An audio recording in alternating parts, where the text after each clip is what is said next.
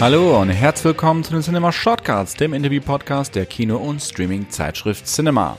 Heute begrüße ich den deutschen Komponisten Selçuk Torun bei mir, der nicht nur das Theme für unseren Podcast Cinema Classics komponiert hat, sondern auch die Titelmelodie von Galeo fürs Fernsehen und epische Musikarrangements unter anderem in China geschrieben hat. Mit Selçuk spreche ich heute über seine Anfänge in der Branche, seine erste Begegnung mit Til Schweiger und was er eigentlich auf dem Dach des Münchner Olympiastadions verloren hatte. Ich wünsche euch ganz, ganz viel Spaß mit Selçuk Torun. Lieber Selçuk, herzlich willkommen zu den Cinema Shortcuts. Hallo, lieber Philipp. Guten Tag. Ich freue mich sehr, dass du heute mein Gast bist, weil du bist ja schon ein langjähriger Cinema-Fan und das ist schon mal eine super Voraussetzung für unser Interview. Du, danke für die Einladung. Ja, in der, in der Tat, also ich bin wirklich, ich bin wirklich eine, äh, ein Dinosaurier, was Cinema anbelangt.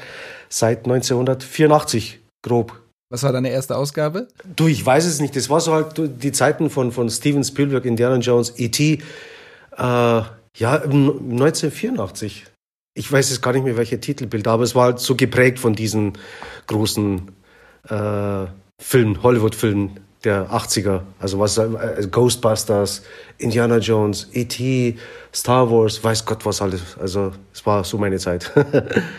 Cinema transportierte die große, weite Welt des Films. Ins, wir hatten ja nichts. In, genau. Also wir hatten, wir hatten ja nichts. In der Tat. genau, wir kennen uns schon so ein bisschen. Du kanntest auch meinen Vorgänger Arthur ja sehr gut. Da ja. sind wir uns ja auch näher gekommen. Genau. Und du bist Komponist und noch so viel mehr. Da kommen wir auch gleich ja. nochmal drauf. Eine super spannende ähm, Karriere, die du da hingelegt hast. So, woher du kommst, wie du dann zur Musik gekommen bist. Da wollen wir überall drüber sprechen. Vorab möchte ich aber noch mal erzählen, dass du ja auch freundlicherweise das Theme zu unserem Podcast Classics komponiert hast. Das würde ich ganz gerne hier mal einspielen, sonst darf ich ja immer nicht so Musik einspielen, aber wenn ich den Komponisten hier schon habe, dann können wir es nochmal eben einspielen und uns nochmal ein bisschen das zu Gemüte führen. Sehr, sehr gerne. Ich, äh, ich hau's mal eben kurz rein. Mach mal. Ja, einen Moment.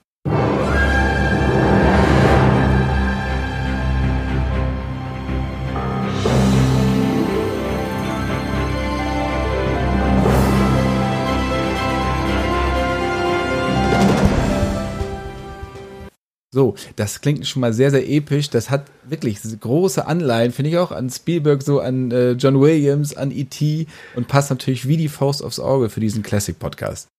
Absolut, es war wirklich, es war, es war, war wirklich, äh, äh, es war so eine Herzensangelegenheit, dieser Job. Also ich fühlte mich wirklich, also in der Tat wirklich sehr, sehr geehrt, dass ich das machen durfte.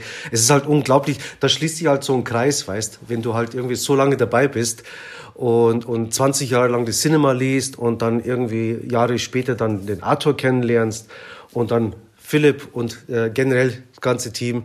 Es ist halt, es war, es war mir eine totale Freude und deswegen war es auch völlig unkompliziert und ich wusste sofort, wie es klingen muss und gab es auch keine Diskussion. Ging ganz schnell durch. wie bist du bist da rangekommen? Das war ja ursprünglich für auch ein Jupiter. Genau. Also für unsere Preisverleihung, für unseren Leserpreis, so als Intro, da warst du ja dann auch da, wo wir es auch gespielt ja. haben. Wie bist du dann, wie gehst du dann da ran, wenn du sagst, okay, wollen wir da irgendwas machen, hast du da Lust zu und dann Exakt. Was entstehen da für musikalische Bilder im Kopf? Äh, du, äh, äh, du lässt halt einfach, äh, du lässt halt Filmrevue passieren. Äh, und ähm, ja, es ist halt, es ist halt eine Mischung aus, aus äh, Erfahrung und, und Geschmack letztendlich. Es ist wirklich die, die Kombination und äh, es ist halt ein Thema, wo ich mich nicht reindenken muss. Also ich tue mir halt, ich merke es halt einfach, dass ich mich bei so Pop-Geschichten wahnsinnig schwer tue. Weißt, da geht's halt immer um die Hook und, und, die, und die Lyrics und bla bla bla und hin und her und da musst du die dreieinhalb Minuten einhalten. Und halt bei Filmmusik, da, da, da ist es halt einfach so, dass, da muss ich mir nicht erklären, es lebe ich halt einfach und ich weiß, was mich berührt, wenn ich im Kino sitze und, und so ging ich halt auch bei dieser Musik vor. Ganz einfach. Und es, ist, es wächst halt dann. Manchmal dauert es Stunden, manchmal dauert es Tage, aber es, äh, grundsätzlich gab es da in der Beziehung sehr, sehr selten Themaverfehlungen. Das hört man gerne. Und du bist ja nicht von Haus aus Komponist, weil das ist ja das Spannende. Richtig. Ich habe das von im Intro mal kurz so angerissen. Ähm, ich will da eigentlich gar nicht so viel von wegnehmen, weil das, oh doch, mache ich jetzt. Weil äh, es heißt also schön vom Verfuger zum Komponisten. Ja. Und das musst du jetzt mal ein bisschen erklären, weil das ist echt super. Oh, das ist echt, äh, äh jetzt musst du aber wirklich einen Atem anhalten, das ist eine längere Geschichte. ja, wir haben Achso, okay. Also, ähm, ich fing an, Musik zu machen mit äh, 15. Also es, ich wusste nicht, dass es Musik wird. Ich wusste, dass es irgendwas mit Kunst werden sollte. Ich hatte halt einfach. Aber du wusstest, dass es Musik ist. Äh, ja, ja, ja, nee, ja, ja, klar. Also vom Gehör her, aber, aber, aber, aber nicht äh, von den Fähigkeiten her. Also äh, es sind ja letztendlich doch handwerkliche Fähigkeiten. Ähm, naja, ich war erst irgendwie auf Design und dann, und dann wollte ich irgendwie Journalismus und dann wollte ich Innenarchitektur und weiß Gott was. Also irgendwas kreieren, irgend, äh, etwas schaffen. Und äh, äh, mein damaliger bester Freund war schon Musiker, war aber auch schon sechs, sieben Jahre älter und meint halt, du, wir gründen jetzt eine Band. Und äh, du bist so zuverlässig und du bist so diszipliniert, du spielst Keyboard. Say, äh, okay, äh, das, wie sieht es dann aus? Und naja, und dann sind wir losgezogen und, und die haben meinen ersten Synthesizer gekauft. Und sorry, ich bin noch ein bisschen verschnupft. Alles ja, gut. Und äh, ja, dann haben wir halt diese Band gegründet. Und in dieser Band war ich dann äh, über zehn Jahre. Wir waren halt wahnsinnig schlecht. war, wir hatten unfassbar viel Spaß, aber wir, hatten, wir waren einfach schlecht. Und so eine Band in, in dieser Zeit, äh, es ist halt wie eine Clique und je älter das du wirst, desto weniger Lust hast du halt eigentlich auf eine Clique. Das war die eine Sache. Die andere Sache war, dass halt einfach mein Herz halt einfach ähm, wirklich mehr für, ich wusste damals den Begriff noch gar nicht, äh, Komponist, Filmkomponist, Medienkomponist. Das ist, ich wusste einfach nur, ich wollte Musik machen, wo mich kein Sänger stört weil, weil mich einfach der, die In, also lyrische Inhalte haben mich halt noch nie so wahnsinnig interessiert. Ich bin zwar ein großer Fan von, von ein paar wirklich großen Künstlern, aber ich selber wollte halt sowas nie kreieren. Und deswegen habe ich in dieser, in dieser wie, wie, wie hieß der damals? Oh Gott, das war der to total peinlich. Unique Experience. Wow. Ja, ja. Schon, welche Musik, was war das für Musik? War das so 80er Synthi-Geschichte? Äh, ja, es ist so Pop-Rock. Wir, wir waren halt irgendwie, wir, wir, haben von Yes über Prince bis weiß Gott, was war halt so ein Potpourri. Aber wir hatten halt einfach, wir hatten keinen Charakter. Es ist, wir waren halt irgendwie eine Kopie und äh, äh, es ist, eine Band ist halt eine, eine, sehr, sehr komplexe Geschichte, weißt du. Der eine ist talentiert, äh, der andere hat nur das Herz und hat kein Talent und der eine übt wie blöd, der andere tut gar nichts und verlässt sich auf seine langen Haare und so und das ist halt irgendwie und ich saß halt immer im Übungsraum und habe halt immer mein Zeug geputzt und, und meine meine Synthesizerburg wurde immer größer und größer und größer, bis der Schlagzeug eigentlich gar keinen Platz mehr hatte. und äh, naja, das war halt dann einfach irgendwann vorbei. Das war irgendwie ausgebrannt und, und eigentlich war es eine zwischenmenschliche Geschichte und äh, ich wollte halt irgendwie nicht mehr. Ich habe halt dann einfach mein ganzes Zeug zusammengepackt, äh, bin nach Hause und habe meiner damaligen Freundin gesagt, pass auf, ich verkaufe jetzt den ganzen Krempel. War eine schöne Zeit und wir fahren damit in Urlaub. Da meinte sie, oder wir mieten den Kellerraum unten an und du ähm, probierst halt mal die Sachen aus, die dich halt in der Band jetzt genervt haben. Und so kam es halt dann. Ich habe meinen Vermieter angerufen und gefragt, du könnte ich bitte unten den Kellerraum haben? Ich will da so ein kleines Studio einrichten.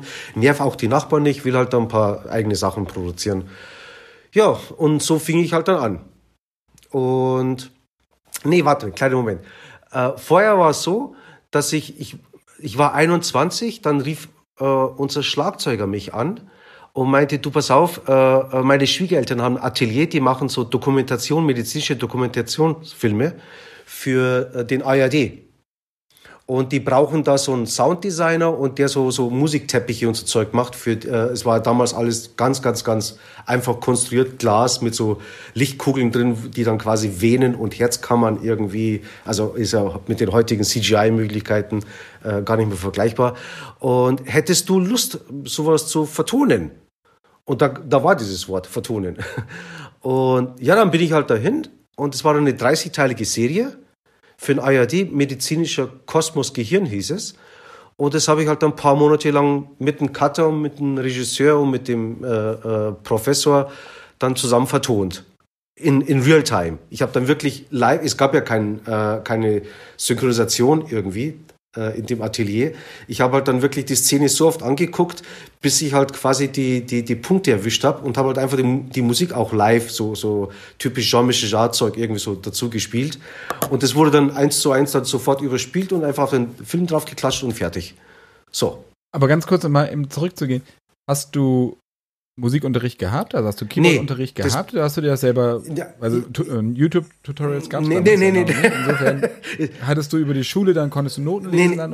also überhaupt nicht. Also, also man, äh, ich glaube, das Wort Tutorial gab es damals auch noch gar nicht.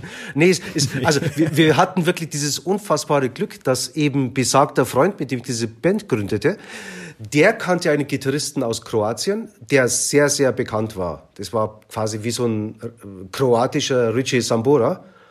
Und der wollte weg aus Kroatien und, und mein Freund hat ihn eingeladen, bei ihm zu wohnen, hier in Deutschland und hat ihn dann gleich in die Band involviert.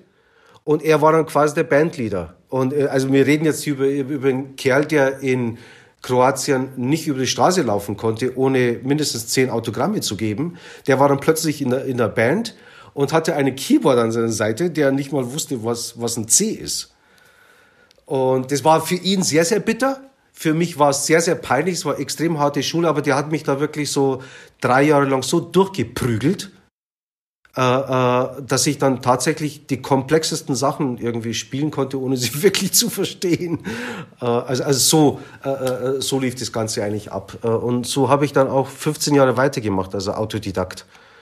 Und ähm, naja, und dann kam halt eben diese, diese mit 2021 diese, diese ARD-Geschichte und da habe ich halt einfach Blut geleckt und gleichzeitig Lust verloren an der Band. Und die Band war dann vorbei. Nach diesem ARD-Job kam leider nichts mehr, weil sich halt herausgestellt hatte, dass ich betrogen wurde um eine Gage. Das war halt wirklich, das war echt mein erster Fernsehjob und dann gleich mal volle Breitseite.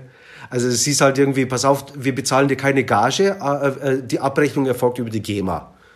Ist quasi so, wie wenn du jemandem sagst, pass auf, ich stelle dich ein als Redakteur, du bekommst aber kein, kein Honorar, du bekommst aber dann die Rente. also so, und es war aber so, das war so, ich war so menschlich so zutiefst enttäuscht, weil, weil, weil äh, die zwei Leute, es war so ein Ehepärchen, beide um die 70, total lieb, unfassbar reich gleichzeitig und hatten nichts Besseres zu tun bei so einem riesen, riesengroßen ARD-Job noch so einen kleinen 20-jährigen Komponisten um sein Honorar zu bringen. Und wir reden jetzt hier über, ja, jetzt für diese 30 Folgen, für damalige Zeiten, wir reden hier vielleicht über 10.000 D-Mark. Also sprich 5000 Euro. Also so, so völlig lächerlich. Und ich war dann wirklich zutiefst enttäuscht und, und äh, wollte dann eigentlich auch erstmal nicht mehr sagen, okay, gut, ah, das ist so dieses berühmte Haifischbecken. Willkommen. Naja, und dann war halt so fünf, sechs Jahre Pause. Und äh, den Job, den ich damals gelernt hatte, ich bin ja eigentlich gelernter Gas- und Wasserinstallateur. Es musste ich machen. Ich, äh, ich habe das meinem Papa versprochen. Mein Papa meinte, du pass auf, du kannst gern Rockstar, Superstar, was auch immer werden. Wir sind hier Gast in diesem Land. Und äh, äh, vor allem äh, äh Deutschland ist eine Scheinwelt. Also du brauchst dir für jeden Scheiß einen Schein. Und du bringst mir gefälligst irgendein Diplom, irgendeinen Gesellenbrief, irgendwas bringst du mir, bevor du hier einen auf, auf, auf Künstler machst. Ich, Deine Eltern kamen aus der Türkei? Ja, genau, richtig. Also meine Eltern kamen aus der Türkei und ich bin hier in München geboren. Und so, ja, okay, gut, dann, dass Papa Ruhe gibt, dann mache ich halt schnell eine handwerkliche Ausbildung. Hab's gehasst, aber ich bin heute sehr, sehr dankbar dafür, weil ich brauche keinen Installateur anrufen, wenn bei mir das Klo verstopft ist. Also es hat schon so 30 Jahre später doch seine Vorteile. Er hat ja weit mehr als nur Kloverstopfen. Ja, ja. Also ich könnte dich hier teilweise wirklich sehr, sehr gut gebrauchen, weil ich habe keine Ahnung Ehrlich? davon, von diesem ganzen Kram. Auch jetzt wie gesagt, ich muss mir alles selber ja. mit YouTube-Tutorials, auch als ich damals das Klo abgebaut ja. habe bei uns, da war ich sehr froh, dass es das gab, weil sonst hätte ich hier eine Riesensauerei gehabt. Mm. oh Gott. Wie man genau ein Klo abmontiert. Okay. Das ist nämlich gar nicht so einfach. Es ist, naja, es ist schon es einfach, aber man muss so zwei Sachen wirklich beachten. Ja, ja. Sonst hast du die große. Ja, also, also eigentlich das Hinbauen ist eigentlich komplizierter. Also da, da gibt's dann, aber nee, also ja, äh, also im Laufe der Jahre habe ich halt ganz, ganz viele äh, Jobs gemacht. Also es war halt dann, also wie gesagt, erstmal die Ausbildung zum Gas- und Wasserinstallateur bestanden, Gesellenbrief habe ich bekommen. Dann äh, war ich äh, Case. Papa war glücklich. Papa war glücklich und dann wurde ich zum Case-Bauer. Also äh, wirklich so äh, die typischen Cases, die halt Roadies durch die Gegend schleppen. Hab, hab, die, hab das zwei Jahre lang gemacht und dann bin ich umgestiegen auf Studiobau. Da war ich dann quasi irgendwie so eine Art Schreiner und habe dann Bavaria Filmstudios äh, gebaut, also so Moderationsstudios, RTL Studio damals, also Radiosender in, in Berlin. Also da äh, habe ich halt so meine, meine handwerkliche Begabung halt dann irgendwie äh, äh, zum, wie sagt man da, zum äh, Meistertitel ähm, Entwickelt. Entwickelt, jetzt, entwickelt, genau. Naja, und, und, ähm, und irgendwann mal war das alles vorbei und ich wollte mich mehr auf die Musik konzentrieren. Und da meinte wieder dieser, dieser äh, Bandmitglied, mein Freund, du pass auf, ich habe, du weißt doch, ich habe eine Firma, ich arbeite für so einen Fliesenleger und wir machen da Silikonfugen. Und der Fliesenleger will sich damit nicht aufhalten. Es ist, es kannst in ein paar Wochen lernen und und äh, Vorteil ist halt, du kannst wirklich gutes Geld verdienen und hast aber den Kopf komplett frei für was auch immer, was halt bei mir dann die Musik war. Und das habe ich dann gemacht und, und da war ich auch talentiert und leider Gottes habe ich die Firma halt äh, so erfolgreich betrieben, dass ich halt dann irgendwann mal vier, fünf Leute hatte. Und das Ganze ging so weit, dass ich, jetzt halte ich mal fest, ich habe ein Dreivierteljahr lang das Dach des Olympiastadions verfugt. Das war ich. Wow, jetzt weiß ich, wer es war. Genau, genau. Ich gucke da immer rein. Sehr schön. Das war 1997. genau. Ja, es war, also ich meine, es, es war etwas geisteskrank, äh, weil es war unfassbar gefährlich. Ich meine, es ist halt die Gerüste hängen unter diesem Zeltdach und unter dir geht halt so 30, 40 Meter geht's halt ins Nichts und die Gerüstbauer haben so alle 30 Minuten die Gerüste versetzt und dann macht er das so plumps, also wie so im Flugzeug fühlt sich das dann an, wo es dann wirklich mal so 20, 30 Zentimeter so aus dem Nichts raus plötzlich das Gerüst runterfällt. Also es ist, puh, äh, es war äh, grenzwertig. naja, und und irgendwann hatte ich dann wirklich von diesem ganzen Handwerkszeug wirklich die Schnauze voll und dachte, Mensch, jetzt, jetzt äh, ich, muss, ich muss was an meiner musikalischen Karriere machen. Sonst übersehe ich es. Äh, ich gehe auf die 30 zu.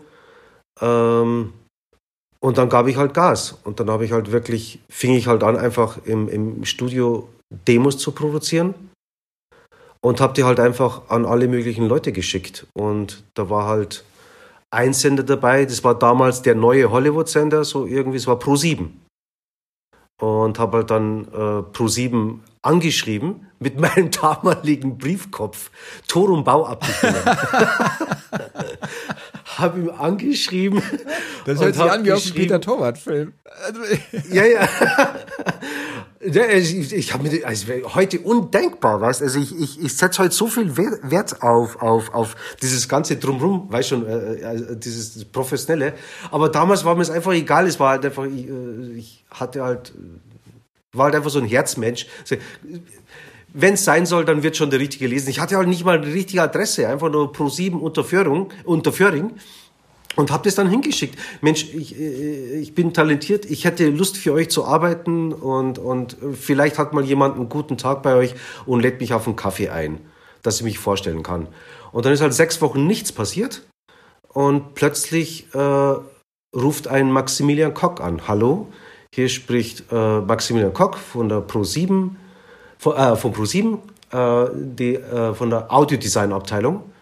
Ähm, ich hätte heute einen guten Tag und auch Lust auf einen Kaffee, kannst sehr, sehr gern vorbeikommen und dich und, und dann setzen wir uns mal hin und quatschen. Und, und so kam es dann auch und bin dann hin und haben wir uns unterhalten und äh, sagt, ja du, ich brauche halt Demos von dir. Äh, also das wusste ich halt damals nicht. Also quasi pitchen, mehr oder weniger. Und dann dachte nee, also ich dachte, du gibst mir jetzt irgendwie ein Thema und ich vertone das. Äh, nee, nee, nee, sagt also so läuft es hier nicht. Ähm, äh, äh, mach doch einfach mal. Produziere einfach mal so Demos, damit ich mal weiß, wie du, wie du klingst. Und dann kann ich dir auch mitteilen, sagen, ob, ob wir ins Geschäft kommen oder nicht. Und dann habe ich ein Demo-CD gemacht, dann rief er an, zwei Wochen später, sagte, ja, du, äh, sorry, du, unsere, Libraries sind, sind, sind voll von dem Zeug. Also da, da ist jetzt wirklich nichts dabei, was ich brauchen kann.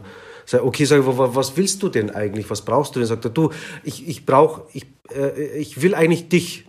Weil, weil das, das, was du gemacht hast, das ist so gefällig. Und, und das haben wir schon. Und, und du, so wie du dich vorgestellt hast, ich glaube, da steckt noch viel mehr in dir. Mach doch einfach mal, was dir gefällt. Und das habe ich dann gemacht. Und, und ich habe mir damals auch sehr, sehr viel Mühe ge äh, gegeben mit so Pseudonyme. Also ich denke mir irgendeinen Titel aus, sagen wir mal Call 911.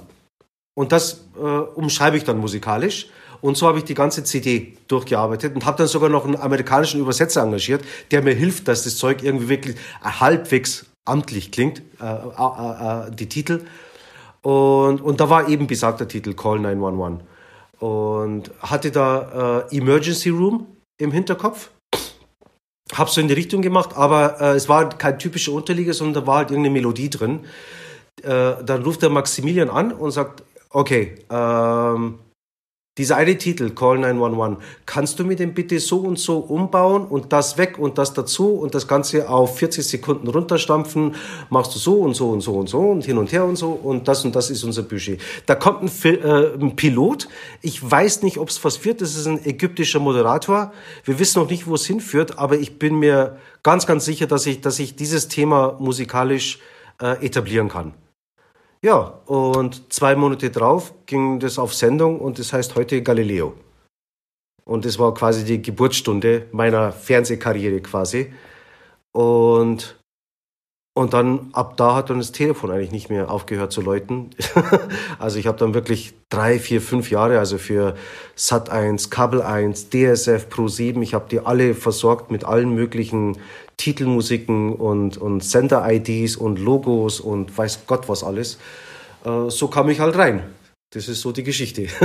und ist das auch nach wie vor, dass du, oder ist es seitdem, dass du nicht sagst, ich möchte klingen wie oder was möchtet ihr haben, in welche Richtung, sondern dass du sagst, nee, das, was mir gefällt, also das war das so, so auch so eine Lernerfahrung, keinen anderen zu kopieren? Äh, ja, es ist schwierig zu sagen. Es ist halt immer, es ist immer eine Mischung, äh, wenn du Komponist bist. Also du bist äh, einerseits bist du Künstler und willst als solcher auch gebucht werden. Da unterscheide ich mich nicht von, von allen anderen. Das ist ein Stück weit auch Wunschdenken, aber es, ist, es, es klingt blöd, aber für uns passt es so. Es ist, wir, wir brauchen es zum Überleben. Wir bilden uns gerne ein, dass wir gebucht werden für das, was wir können. Auf der anderen Seite sind wir natürlich gnadenlos Dienstleister, die halt einfach versprochen ist, bis 18 Uhr abliefern müssen.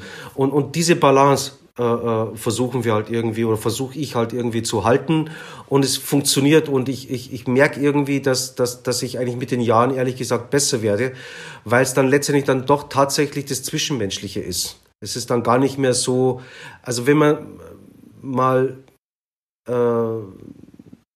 wenn sich mal herauskristallisiert hat, welche Persönlichkeit beide haben, weißt und, und wenn die zwei sich verstehen und, und beide wissen, wo sie herkommen, was sie können, dann, dann wird über sowas eigentlich gar nicht mehr groß gesprochen. Äh, könntest du das bitte so wie John, wie John Williams oder wie Hans Zimmer machen? Also ich hatte natürlich selbstverständlich immer wieder Anfragen, kannst du das so machen wie Batman? Ja, es ist halt, es ist halt so ein Sakrileg, weißt du. Das, das, natürlich kannst du es irgendwie faken, kannst irgendwie machen. Aber mittlerweile, ich, seh, ich bin da gar nicht mehr böse drauf. Also es ist halt, äh, also irgendeine Sprache müssten die Kunden ja verwenden. Der eine sagt halt diffus, der andere sagt, kannst du es ein bisschen bläulicher machen, der andere sagt halt dann einfach ganz oberflächlich, mach so wie die Telekom-Werbung, obwohl er Puccini meint. und wieder der andere, ja, es ist, es ist tatsächlich so. Und, und, und du, und deine Aufgabe ist halt, das irgendwie rauszuhören. Also mir ist es tausendmal lieber, also ich hatte mal einen Chefredakteur, äh, der meinte, ich weiß nicht, mir meine, Kom Nein, nein, der, der, der wirklich eine, eine Komposition zerpflückt hat, aber jetzt nicht, weil sie ihm nicht gefiel, sondern einfach nur um mir zu demonstrieren, dass er in seinem Vorleben auch mal Gitarrist war. Okay. Ja, dieses C-Moll 7 da hinten raus, ähm, hm, da weiß ich jetzt nicht. Ja, jetzt lass es mal drin. Aber hatte er recht? Also war okay, gut. das, was er sagte? Also mit, mit C-Moll ja, oder was? Unsinn? Also, also ich glaube, es war Unsinn. Also ich, äh, äh ist halt einfach nur, also bei C mal 7 klingt halt einfach so als, äh, als Termini klingt halt wahnsinnig geil, aber es war es halt dann schon. Also statt dass einfach sagt, du, der Schluss, äh, der klingt mir ein bisschen zu, Moll. zu traurig. oder oder zu, zu, traurig oder was auch immer. Aber ist okay. Es ist, es ist, äh, manche machen es auch wirklich sympathisch und manche sind halt gnadenlose Profilneurotiker, weißt und, und, und äh, wollen halt dich unbedingt unten halten und dich degradieren zum Dienstleister, was jetzt für, für die Kreativität jetzt nicht unbedingt förderlich ist. Also da ticken ja die Amis zum Beispiel völlig anders. Es ist, äh, da gibt's meilenweite Unterschiede leider. Das Würdest du heute Würdest du heute an so ein Thema wie Galileo ganz anders rangehen? Ich meine, du wusstest damals nicht, dass es Galileo ist und dass es eine Wissenssendung wird. Aber würdest du generell, wenn du den, das Thema heute anhörst, würdest du es heute anders machen? Ja, also, also, also einfacher und qualitativ hochwertiger. Ich habe halt damals, äh, äh, ich war so verunsichert, ich hatte, ich hatte so höllisch, also ja, wie, wie Lampenfieber eigentlich. Und ich hatte dann plötzlich mit, mit einem Chefredakteur zu tun, dann mit dem Audiodesigner und dann hat sich der Verlag gemeldet und dann hat sich der Unterhaltungschef eingemischt äh, äh, und also das war, das war un, unfassbar. Ich wusste gar nicht, dass das so ein großes Thema ist, aber der Maximilian hat mich da wirklich durchnavigiert und mir die ganzen Leute auch wirklich vom Hals geschafft. Und wenn es mal Defizite gab, hat er wirklich gesagt, du komm, schick mir das schnell rüber und, und ich schneide mir das dann irgendwie da, das Stück dann einfach so zurecht. Also ein, ein großartiger Mensch. Also das gehört leider auch zur aussterbenden Rasse. Die gibt es heute gar nicht mehr. und ja, der ist heute Professor und sein 101-Kurs ist Galileo. Die Zusammenarbeit mit mir, weil es auch für ihn tatsächlich äh, äh, eine völlig neue Erfahrung war, weil, weil sein Kollege war komplett gegen mich, sagt, nee, bist du völlig wahnsinnig, da ist so, so, so ein Anfänger da rein. Sagt er, nein, glaubst mir, der, der, der packt das, der packt das, der hat das richtige Herz und wir helfen ihm da jetzt durch und, und die Komposition ist halt einfach gut. Und es ist halt, es ist tatsächlich halt immer noch die Melodie. Äh, es ist halt, meine, also, wenn du heute so ein Beatles-Album auf den Prüfstand stellst, immer was, was glaubst du, die ganzen Musikwissenschaftler, die zerreißen ja die ganzen Songs klingt scheiße und zu viel Raum und, und schlecht gemischt und bla bla bla. Nein, aber ich meine, es ist halt, die Songs funktionieren. Und ein guter Song ist einfach ein guter Song. Und so war es auch. Das Leitmotiv von Galileo war halt einfach grandios. Ich war mir dessen nicht bewusst. Äh, und, und, und da habe ich, da habe ich also selbst ich habe es da erst gelernt. Ah, okay, gut, so, so einfach kann es sein und jetzt musst du halt nur noch dieses, dieses Drumrum machen. Aber ich, äh, es war viel zu kompliziert, es waren viel zu viele Tracks. Äh, ich würde heute nur noch die Hälfte an Spuren brauchen, weil ich mir einfach mehr mit der Qualität von einem Instrument auseinandersetzen würde, bis es wirklich passt, statt drei drüber zu kleben, damit es äh, nicht so auffällt, dass das so ein bisschen cheesy ist. und ja, äh, steht auch wieder, steht auch übrigens wieder an, so ein Galileo Redesign. Das, das ist dann quasi mein sechstes mittlerweile. Genau, das wollte ich nämlich fragen. Also es gab im Laufe der Jahre natürlich immer wieder Anpassungen an das Thema, modernisiert ein bisschen, also, von, also ne, vom Sound her einfach. Das Grundthema immer erhalten, aber natürlich immer ein bisschen aufgepeppt. Richtig. Ähm, also, also Redesign eine kleine Anekdote. Äh, 2014 war äh, äh, so ein Redesign und da rief äh, der Nachfolger von Maximilian an und meinte, du pass auf, äh, in sechs Monaten feiert Galileo 15-Jähriges. Wir brauchen ein Redesign. Wir machen es jetzt diesmal so. Also du machst einmal quasi so so ein Facelifting von dem Bestehenden und dann machst du mal bitte eins, was komplett weggeht von diesem Thema. So, äh, okay, gut. Dann habe ich beides gemacht, abgegeben. Eine Woche später ruft er an und sagt, du, jetzt haben wir ein riesengroßes Problem. Sag ich, was denn? Uns gefallen beide tierisch gut. Sei, äh, okay, aber da hat halt das eine mit dem anderen nichts zu tun. Also sagte, ja, aber trotzdem jetzt die Redaktion von Galileo hat angefragt, ob du die zwei irgendwie mischen kannst, was ja eigentlich genial ist, weil äh, weil weil äh, äh, äh, Galileo quasi Symbiose und Bionik repräsentiert. Also, ja, ja, du, ich, ich, ich bin ganz bei dir, aber man, ich kann nicht äh, äh, einen Titel, der Tempo 120 hat, in Moll ist und einen anderen Titel, der Tempo 140 hat, in Dues, wie, wie soll ich denn das vermischen? Das, das, ja, probierst, du kriegst es schon hin. Okay, gut. Gemacht, getan. Die waren alle total begeistert und ich war totunglücklich. Dann haben, dann haben die auch die Grafik dazu geschnitten und so und, und äh, die Redaktion war total happy. Und noch drei Wochen bis zur neuen Sendung mit dem neuen Design. Und dann ruft der nochmal an, sagt er, du, jetzt haben wir ein viel, viel größeres Problem. Der Unterhaltungschef von Pro7 hat sich gemeldet. Und zwar, ich sage jetzt mal O-Ton, was habt ihr mit meinem Galileo gemacht? Es muss mir vorgelegt werden, weißt, bevor da irgendwas auf Sendung geht. Sagte, ja, also wir dachten halt, sagte, nein, um Gottes Willen, es ist, äh, kennt ja kein Mensch mehr. Das ist eine entwickelte Marke, also das Audio äh, das Leitmotiv. Das ist überhaupt nicht mehr hörbar. Es ist jetzt einfach irgendein Potpourri. Es ist jetzt, klingt völlig austauschbar.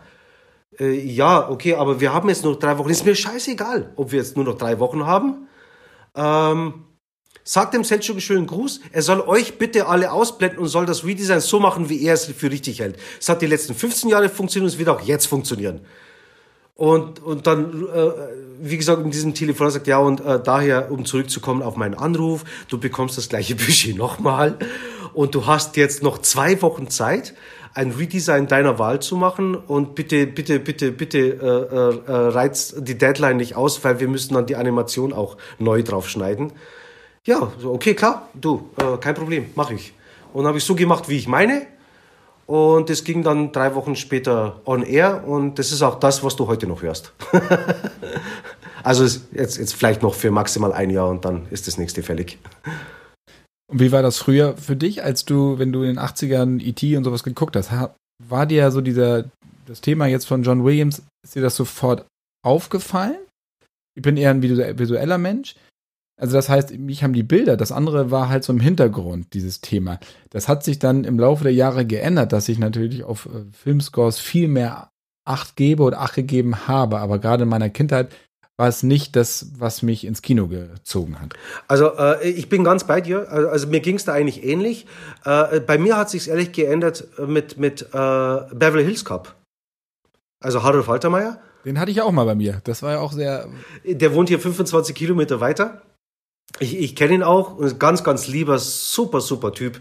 Äh, äh, aber es, es war tatsächlich Beverly Hills Cop. Äh, es war deswegen so unter äh, so ein großer Unterschied zu Indiana Jones und zu, zu äh, Ghostbusters und, und allem anderen äh, und eben auch E.T., weil erst bei Beverly Hills Cop merkte ich plötzlich, dass das, was ich gerade empfinde, äh, liegt an der Musik.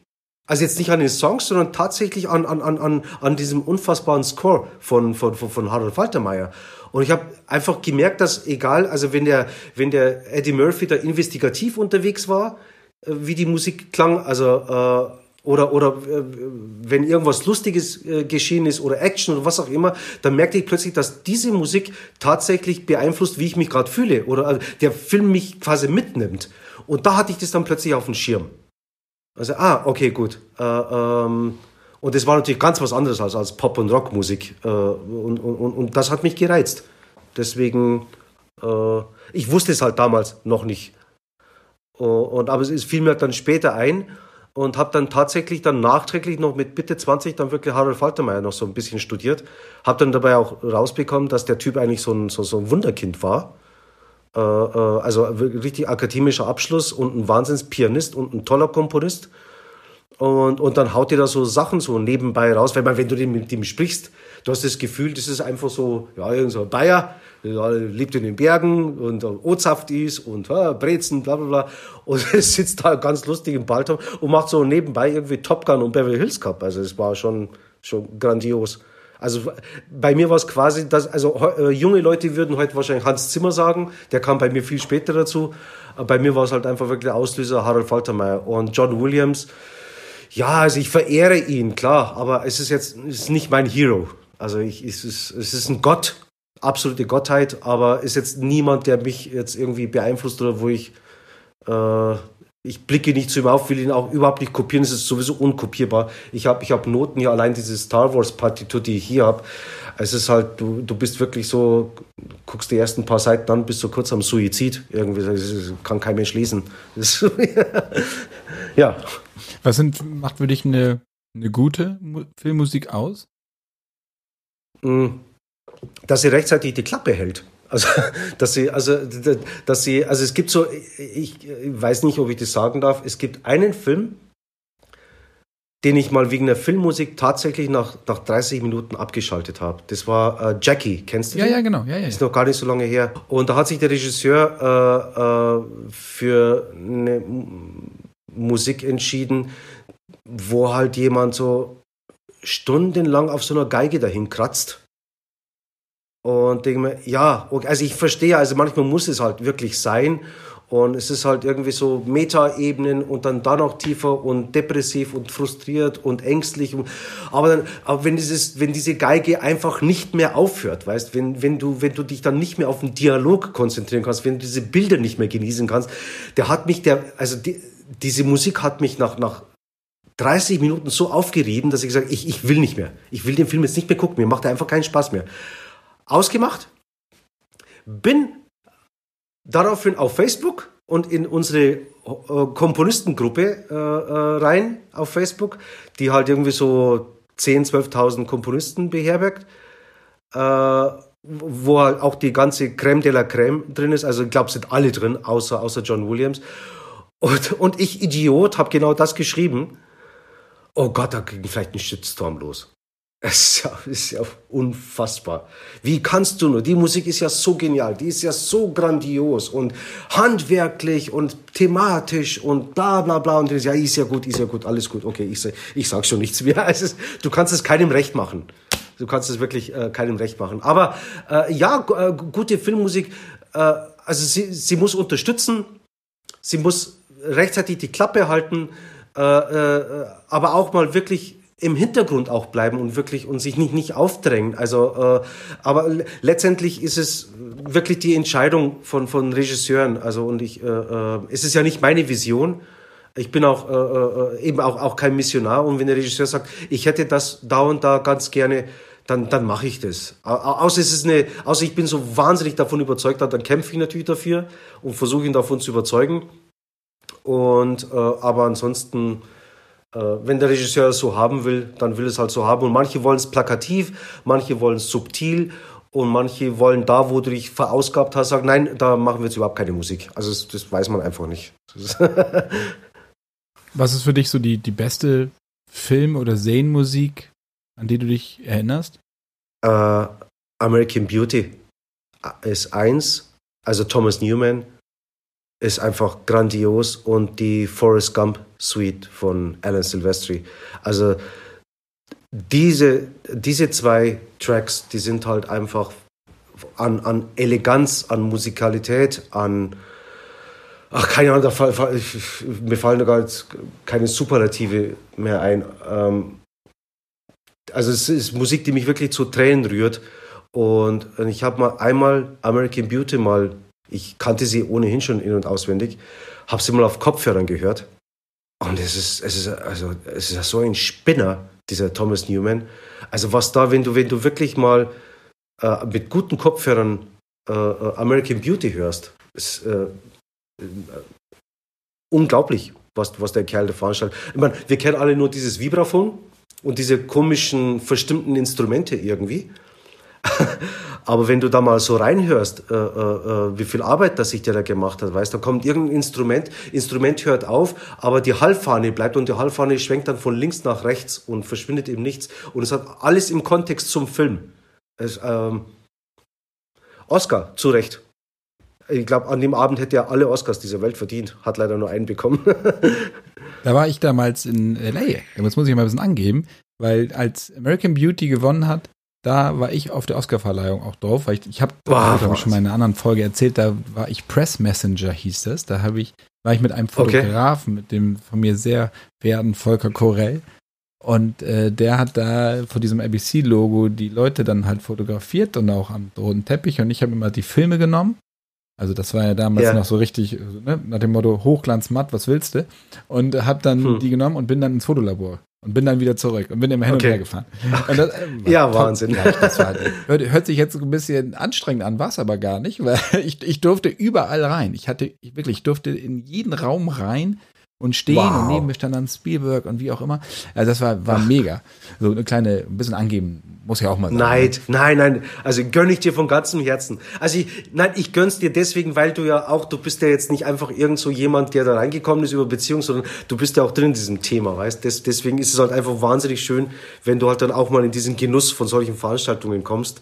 Also gönne ich dir von ganzem Herzen schön. Freut mich Zehre sehr. ich auch heute noch von, muss ich sagen, auch wenn es jetzt schon 22 Jahre her ist. Du machst aber ja nicht nur, also Werbung und du machst ja auch nicht nur, also Galileo, sondern du hast ja auch richtig riesige Projekte. Also Kreuzfahrtschiffe hast du ja auch gemacht. Da war es ja auch so. Ähm, kannst du auch gleich noch mal ein bisschen was erzählen. Aber was ich auch Wahnsinn fand, du hast mal eine Veranstaltung gemacht in China, in Shanghai. Kannst du da mal ein bisschen was zu erzählen? Also, weil das ist ja eine riesige Musikinstallation gewesen, mehr oder weniger, ne? Ja, ja, es ist, die heißt Multimedia-Shows. Und es ist in der Tat eine riesige Installation. Und äh, also es war auf Hainan Island. Wusste ich auch nicht. Das ist so, so 1000 Kilometer südlich von Hongkong. eine äh, äh, das ist die Ferieninsel der Chinesen eigentlich. Da gehen die ganzen Reichen hin und haben dort ihre Immobilien. Und die haben halt da quasi die größte äh, äh Meeresbühne der Welt hingestellt. Mit, äh, ist groß wie ein Fußballfeld, also so, so ein schwimmendes Betonbecken quasi. Und, und darauf äh, äh, die Installation. Es war ein Projekt, glaube, also nur diese Installation knapp 100 Millionen und äh, äh, entsprechend aufwendig auch die, auch die Musik. Also äh, ähm, äh, das war so eine Show. Und dann habe ich noch eine gemacht in Ningbo. Das war so eine äh, Indoor-Installation für so ein kleines Disneyland. Also äh, es ist eigentlich, ähm, es, ist auch Filmmusik. Es ist halt nur, nur, nur live. Es ist alles gescriptet, es ist alles Drehbuch und, und du sitzt halt wirklich äh, an so einem Projekt, genauso wie du mit einem Regisseur an so einem Film sitzt. Und ich kam dazu, weil ich halt sehr, sehr frustriert war, weil ich halt ähm, auf Biegen und Brechen irgendwie in die deutsche Filmbranche reinkommen wollte. Und die ist jetzt ohnehin nicht so üppig. Es gibt halt hier leider Gottes nicht so viele Jobs. Und, und, und deswegen musste ich mich halt, gibt halt nur zwei Möglichkeiten. Entweder äh, jammerst du rum oder du guckst halt nach anderen Projekten. Und dann kam das plötzlich irgendwie ums Eck. Ich hatte damals einen Agenten und der hat mich halt dann eben diesem, diesem Australier vorgestellt, der diese Multimedia-Installation macht und meinte dann, er sucht halt einen Komponisten, der extrem flexibel ist, ähm, also musikalisch. Wir brauchen halt da wirklich alles von Hollywood bis äh, orientalisch und asiatisch und weiß Gott was alles. Und ob ich Interesse hätte, so, so eine Multimedia-Show äh, äh, zu komponieren. Und das, das habe ich jetzt eins, zwei, drei, bei vier Shows habe ich dieses gemacht. Und es ist mega aufwendig. Also es dauert ungefähr anderthalb Jahre, die ganze Geschichte. Und es ist halt äh, Wasserfontänen und Laser und, und Wasserleinwand und äh, äh so 8K-Projektionen und weiß Gott was alles. Es ist, äh, macht wirklich wahnsinnig Spaß mit Schauspielern auf der Bühne, teilweise mit Pferden und weiß Gott was alles. Und ja, ich kam mir wirklich vor wie, wie, wie, wie in so einem echten Filmprojekt. Also es war war fantastisch. Und diese Shows, ja, die Shows, also man, es ist halt in der Ukraine zum Beispiel, in Roschen, äh, ist, ist so eine Installation, da läuft meine Musik. Und äh, gehört, gehört auch dem äh, ehemaligen Präsidenten Poroschenko. Daher kommt auch diese Roschen-Show einfach in der Mitte. Dieses, Roschen ist einer der größten, bekanntesten Schoko äh, Schokoladenhersteller. Äh, und, und der Poroschenko hat quasi diese Multimedia-Installation seinem Volk geschenkt. Es ist halt sehr, sehr gut besucht äh, und das ist so eine Geschichte, äh, sogar in Indien läuft eine, läuft so, so, so eine Surround-Geschichte, so, so ein Kino, äh, 3D ohne Brille quasi. da läuft ein Film, auf meiner Internetseite ist es drauf, ich weiß es gar nicht mehr, wie diese Show heißt. Dann eben auf Hainan Island, dann in Ningbo in China sind, ist die Multimedia-Show am Laufen. Ähm, ja, also man äh, äh, ganz viel ja, äh, Werbung halt, aber ist wirklich international. Ähm, da sind alle möglichen Produkte dabei, von Airbus bis Lamborghini, Audi und weiß Gott was alles. Und ähm, ORF hat sehr viel von mir. Also wenn du zum Beispiel morgens ganz lustig, ORF hat bei mir mal so, so klassische Musik bestellt, also Filmmusik bestellt für ihre Reihe äh, ORF Text aktuell. Da siehst du so jeden Morgen so eine Stunde lang so äh, österreichische Berge-Panorama, wo halt unten unter die Nachrichten durchlaufen. Und da läuft halt so meine Musik, so eine, eine Stunde jeden Tag. Irgendwie, es ist, es war ein sehr, sehr tolles Projekt. Seitdem guckst du jetzt äh, ORF? Äh, nein. da, weil um 5 Uhr morgens schlafe ich noch. Aber das, was ich gerade was, was sagtest, finde ich super interessant. Also sowohl jetzt also für China was machen, für die Ukraine was machen, ähm, also für unterschiedliche Kulturkreise, unterschiedliche ja. Länder was. Gehst du da dann anders ran? Also oder ist das Briefing auch dementsprechend nach dem Motto, also wir jetzt hier in China legen eher darauf Wert, wir legen darauf Wert oder wie auch immer. Also wie muss man sich das vorstellen? Ja, natürlich. Also jetzt, jetzt äh, Hainan, da äh, ähm, war es so, dass die tatsächlich extrem viel Wert äh, auf die Musik gelegt haben. Und da kannst du dann beim Komponieren auch nicht einfach irgendwelche Taiko-Drums benutzen. Das geht nicht. Das ist japanisch. Selbst bei den Flöten musst du aufpassen, bei, bei allen Schlagwerken, bei, bei allen Instrumenten musst du höllisch aufpassen, dass es halt äh, äh, keine Vermischung gibt zu, zu anderen asiatischen Kulturen. Und sie wollten aber auch, es gibt so zwei, drei äh, sehr, sehr bekannte Nasenflöten auf Hainan, also uralt, die durfte ich nicht benutzen bei dieser Show, weil sie gesagt haben, nein, das klingt zu provinziell und sie wollen die Show international halten. Sie, ich soll äh, lieber eine europäische Piccolo-Flöte benutzen und keine Nasenflöte.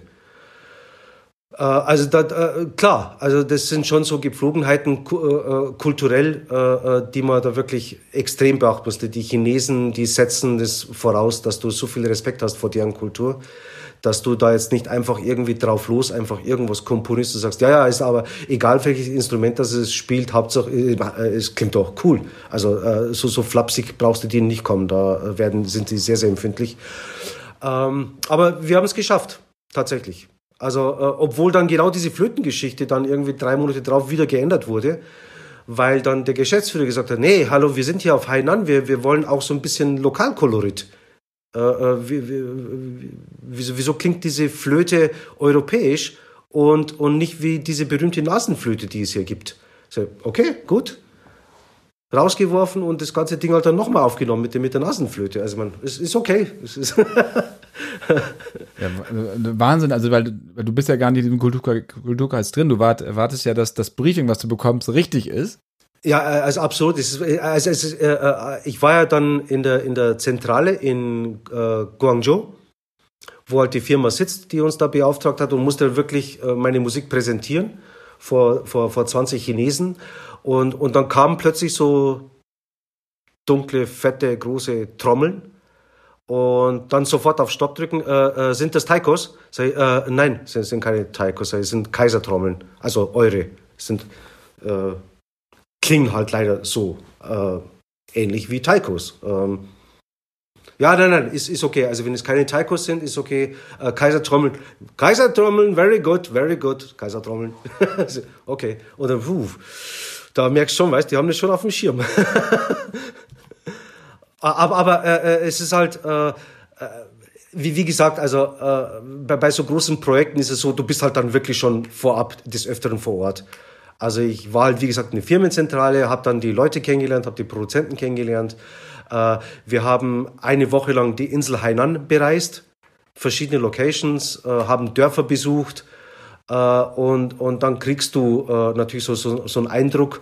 Ähm, macht eigentlich jeder Komponist, glaube ich, wenn es, wenn es Budgets auch zulässt, oder auch wenn nicht, ähm, dass du halt einfach, wenn du etwas komponieren sollst und du kennst dich nicht aus auf diesem Gebiet, dann würde ich dir dringend empfehlen, dann wirklich äh, vor Ort einfach zu sein, um diese Kultur einfach aufzusaugen, damit du da wirklich keinen Fehler machst. Und bei mir war es aber so, ich hatte halt schon als kleiner Junge eine große Affinität für, für Asien, für China. Und äh, so weit weg ist es ja auch nicht von meinen orientalischen Wurzeln. Es ist tatsächlich, es klingt blöd, aber ich meine, so diese Vierteltöne und dieses ganze Zeug, diese ganzen äh, merkwürdigen Instrumente, ist es, mir, ist es mir nicht fremd. Ich muss mich da nicht verbiegen und da ich halt auch mit Kung-Fu-Filmen und so aufgewachsen bin, äh, äh, hatte, ich, hatte ich natürlich sehr, sehr viel chinesische Kultur äh, äh, intus, äh, dass, ich, dass, ich, dass ich mir eigentlich schon meiner Sache sicher war, äh, ähm, dass, es, dass es wirklich eine gute, ja, dass, dass, dass es einfach eine gute Show wird und wurde es auch. Tatsächlich, also die, die, die, die Musik, es ist, es ist ein 60 Minuten Soundtrack, der wirklich, also für eine Multimedia-Show auf die Art und Weise komponiert. Die, die Chinesen machen sowas sehr, sehr viel eigentlich, aber halt einfach, das klingt halt einfach nach irgendeinem so Hollywood-Action-Gedöns, Hauptsache laut, totale Reizüberflutung. Und, und so war halt unsere Show nicht. Unsere, unsere Show war halt wirklich komplett gescriptet und die Musik nahm Rücksicht auf, auf alle Dialoge. Auf, auf Szenenbild, äh, äh, ja, selbst auf die Farben. Und du merkst halt einfach, wenn du diese Show heute, die gibt es ja irgendwie auch komplett animiert vorab, weil wir dürfen, wir durften die nicht aufnehmen, wir dürfen gar nichts machen. Das ist die Partei, weißt Da kannst du nicht einfach die Kamera draufhalten und dann einfach diese Show einfach irgendwie äh, ins Internet stellen. Da, ähm, Das Copyright liegt jetzt bei denen. Und deswegen habe ich in der Beziehung auch wirklich niemals irgendwie irgendwas gepostet, weil ich immer wirklich tierisch Panik hatte, dass die irgendwann mal anrufen, weißt, und, und, und, und hier äh, so den juristischen Weg bemühen. Und ist halt ist extrem schade, klar, es ist eine Wahnsinnsreferenz. Also, also alle Shows, die ich drüben gemacht habe, aber wenn es nicht geht, dann geht es halt nicht. Aber gut, das habe ich halt hier zum Beispiel eben, wie vorher erwähnt, mit Audi und Lamborghini habe ich es ja auch, weißt Da sitze ich auch hier wochenlang äh, äh, in meinem Studio und mache etwas und denke mir, schade, darf ich, darf ich als Referenz nicht benutzen. Und wenn du die Videos aber siehst, dann verstehst du es auch, weil da wirklich so viele Details drin sind, die halt einfach äh, äh, nicht für nicht für die Öffentlichkeit bestimmt sind. Du hast gesagt, dass das in Deutschland extrem schwierig ist und dass du da kein Bein auf den Boden gekriegt hast, jetzt im Filmbereich, ähm, was zu machen. Ist das nach wie vor so? Oder hast du da einfach jetzt gar kein Interesse eigentlich mehr dran oder verfolgst es gar nicht mehr richtig? Doch, doch, äh, doch. Nein, ich habe ich hab sehr, sehr großes Interesse dran. Also die, die deutsche Filmbranche wird immer interessanter, die Leute werden immer cooler, ähm, immer mutiger auch äh, dank Netflix auch äh, unter anderem, ähm, weil die einfach wirklich erkannt haben, dass, dass es, äh, du, brauchst, du brauchst eine gute Story und es ist letztendlich, der Rest ergibt sich schon irgendwie. Also so gehen die Leute irgendwie ran. Und, und äh, äh, vorher war halt alles immer irgendwie ein Mammutprojekt und, und du brauchtest Millionen und heute ist es eigentlich gar nicht mehr so. Es ist, es ist für mich nach wie vor interessant, klar, aber ähm, egal wo ich anfrage, die haben halt schon alle ihre Komponisten. Es gibt natürlich ein paar Leute, mit denen würde ich wahnsinnig gern mal arbeiten, aber du kommst halt an die nicht ran. Manche wollen nicht, manche sind komplett, ja, auch reizüberflutet, weil alle genervt werden. Kaltakquise über E-Mail kommt für mich überhaupt nicht in Frage. Und ähm, einfach mal abwarten. Ich, ich, ich, äh, ich hoffe, dass da irgendwann mal das Telefon läutet äh, oder dass ich mal jemand über den Weg laufe und dass sich dann was ergibt. Aber ich, ich habe ich hab deswegen so großen Bock drauf, weil ich halt hier zu Hause bin und, und ich glaube ans deutsche Handwerk, vor allem auch im Film. Und, und ich kenne ich kenn die Kultur hier, die Mentalität. Und es ist halt einfach viel, viel, viel einfacher, also äh, hier äh, zu arbeiten. Also ist jetzt die, die technische und die finanzielle Seite und die kulturelle Seite.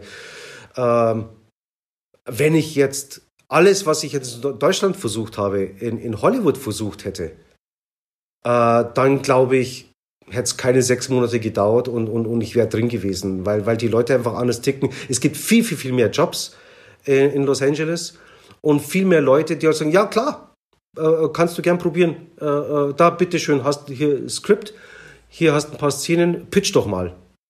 Und so weit kommt es ja hier gar nicht. Weißt, das ist irgendwie, ähm, ich habe ich hab mal einmal lustigerweise auf einer Jupiter-Verleihung äh, Till Schweiger kennengelernt. Das war das Jahr mit Honig im Kopf. Kam dann mit ihm zwei Minuten ins Gespräch. Länger ging nicht, weil, weil er komplett besoffen war, der arme Kerl. und habe ihn dann nächsten Tag nochmal kontaktiert und es war, äh, äh ich glaube, der hat da gerade diesen Tatort geplant, diesen Chiller äh, off-duty und, und habe das irgendwie mitbekommen und gelesen, äh, diesen Plot und ging irgendwie äh, in, in in der Türkei, glaube ich, los. Da war gerade in der Türkei irgendwie im Urlaub. Also in diesem Tatort. Und ich, ich habe halt sofort die Eröffnungsszene gehört. Und das habe ich halt vorgeschlagen, ob ich das irgendwie pitchen dürfte, ob ich mir einfach was, was schicken dürfte. Und sagte, ja klar, logisch, wird mich wahnsinnig freuen, was von dir zu hören. Und dann habe ich hingesetzt und habe so drei Minuten Sequenz einfach mal so ins Blaue komponiert, wie für mich der Chiller klingen könnte rübergeschickt. Das hat echt keine fünf Minuten gedauert. Ich habe die Nachricht sogar noch hier. Mann, das ist wirklich grandios. Das klingt super. Das klingt wirklich sehr, sehr gut. Ich gebe das gleich mal weiter. Und damit meint er den Regisseur. So, was jetzt er nicht auf dem Schirm hatte, war, dass der Regisseur äh, leider schon Komponisten hatte. Das war Christian Albert. Exakt, genau. Und seitdem jage ich Christian Albert. Und da habe ich es halt dann irgendwann mal aufgegeben, weil ich bin, ich bin ein Christian Alward-Fan, also dem, mit dem würde ich wirklich wahnsinnig gerne arbeiten, aber und er, er hat halt seine Agenten, äh, äh, jeder hat seinen Freundeskreis, jeder hat seinen äh, Kollegenkreis und, und für recht viel mehr ist da auch gar nicht viel Zeit. Deswegen ist es, also es für mich keine Verschwörungstheorie.